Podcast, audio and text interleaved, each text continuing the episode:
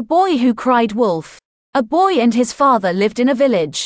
While the sheep grazed in the fields, the boy's father instructed him to keep an eye on them.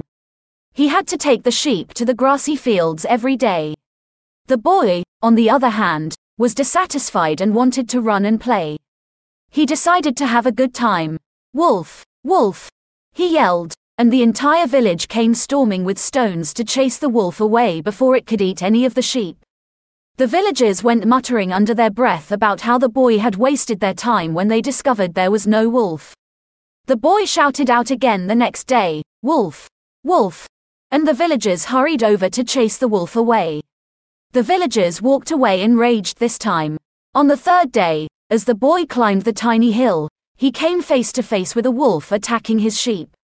Wolf! Wolf! Wolf!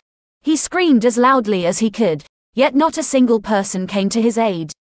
The villagers assumed he was trying to trick them once more and did not come. That day, the small boy lost a lot of sheep due to his folly. Moral of the story Always be truthful, you never know what lies may lead to.